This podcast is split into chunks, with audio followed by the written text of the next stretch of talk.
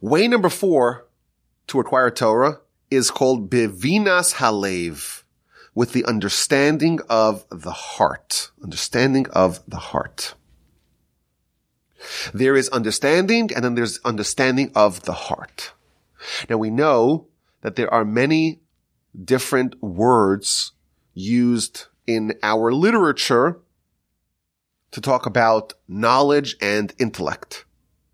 There's chachma, and there's bina, and there's das, and there's maybe even higayon, and tivuna, which may be a version of, of bina.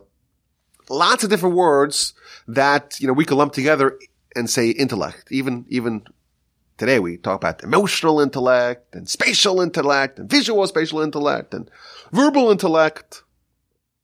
The Torah has a system of that as well. What is Bina? Bina is Binas Halev, the intuition of the heart. So Talmud tells us that Bina means lahavin davar mitoch davar. To understand one thing from amidst another thing. You understand A, and that implies and reveals B, which is not explicit in A. And that's the idea of processing. The heart, that is the processor of the knowledge. You have the idea, and that could be maybe in your head. If it comes to your heart, it means you're trying to separate out the components of that idea and you're kind of revealing the principles inherent in the idea and that can be built and applied elsewhere. We call this perhaps intuition. You understand one thing, not because you were taught that one thing, but because you were taught something else, and that other thing that you were taught helps reveal, thanks to the intuition of the heart, helps reveal item number B. How does this relate to Torah? Well, we could say quite simply, the Torah must be processed. You understand a specific idea, but that is not a discrete idea that's limited. This, this, the only place where this is applied is where it is explicitly mentioned. No, the idea of Bina is to understand the principle and to be able to apply it elsewhere. Now it's interesting that the organ used to process this, we're told, is the, the bina of the heart, binas halev, the intuition of the heart. Science today erroneously thinks of the heart as simply a muscle used to pump blood. It's like a dumb pipe, as they say. It doesn't have any brains. It doesn't actually do any functions. It's just pumping blood. We believe that the heart is the seat of the soul. And the venue in which we absorb and we process information. Binas Halev, we just read it. There was a recent study that looked at heart transplant recipients. You need a new heart. Someone dies. They donate their organs and their heart is placed in the cavity, the chest cavity of the recipient.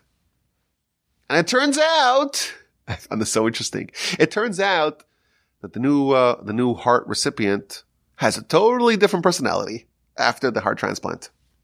This is from the abstract. Let me read this to you. Personality changes following heart transplantation, which have been reported for decades, including include accounts of recipients acquiring the personality characteristics of the donor. The donor was, had a certain personality and suddenly you have that personality because you have their heart. Four categories of personality changes are discussed in this article. This is from the abstract of that, of this paper. Number one, changes in preference. Suddenly you like fish. What happened? Where'd that come from? Alterations in emotions and temperament. Your behavior. Modifications of identity. How you view yourself. And number four, memories from the donor's life. Isn't that shocking? you think of the heart as just a, you know, this valves that are pushing blood in and out. No, it's actually much more sophisticated. The acquisition of donor personality characteristics by recipients, they hypothesize what it actually means. But it's interesting that in, in the Torah, and this is not just in the Mishnah, but all the way back in the actual scripture of the Torah, it talks about the heart as being really the epicenter of a, of a person. And here we see how science is discovering it thousands of years later. And the inside of the heart, that is this idea of the inputs that are absorbed, that are aggregated from the rest of the world. What you study, what you see, what you learn, what you hear. Everything that you are exposed to from the world around you. How is that processed?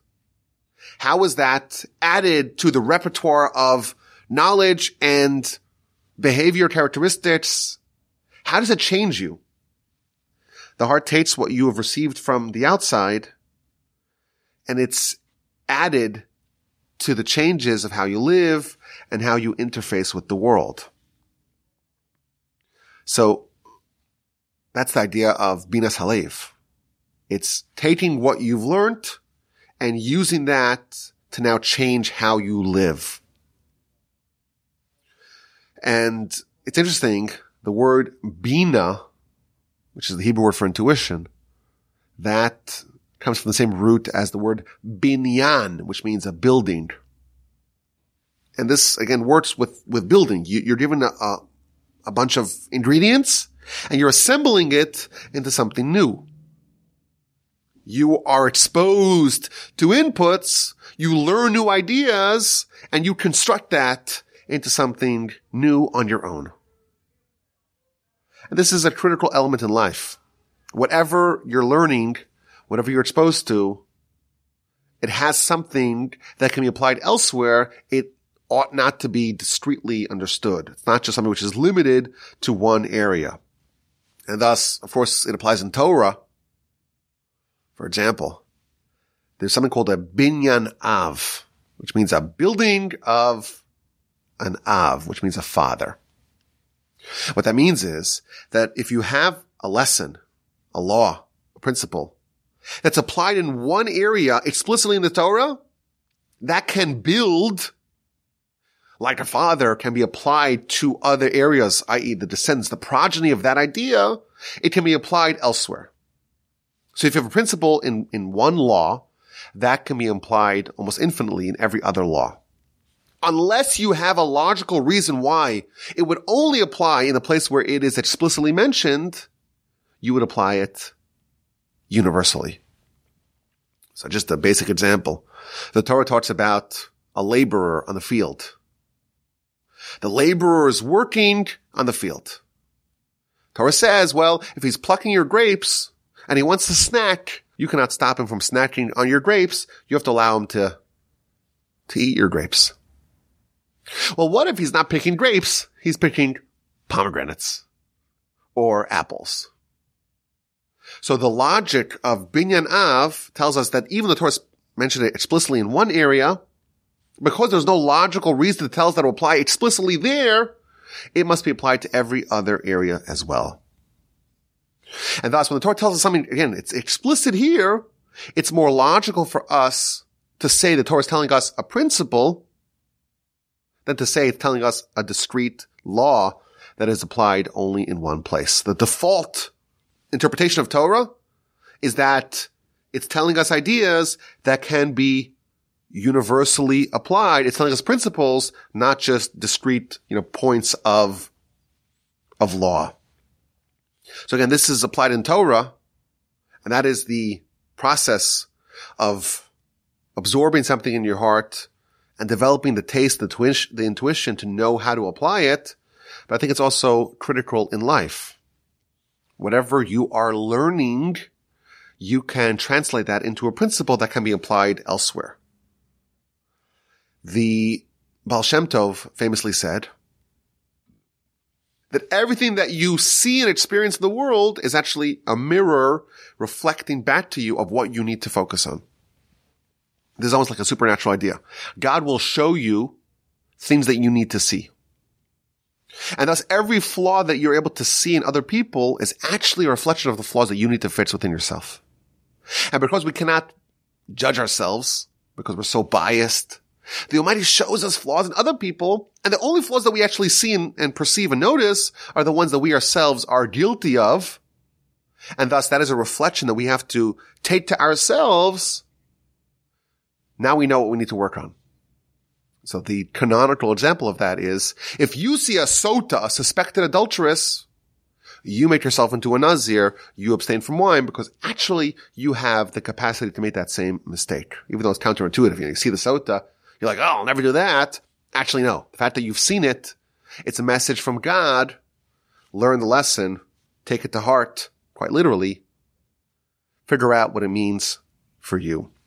Whatever you see something, whatever you learn, whatever you encounter, the quality of Binas Halev is to take a life lesson from that to figure out what the message is for you. What's the principle? What are the consequences? What can this teach me?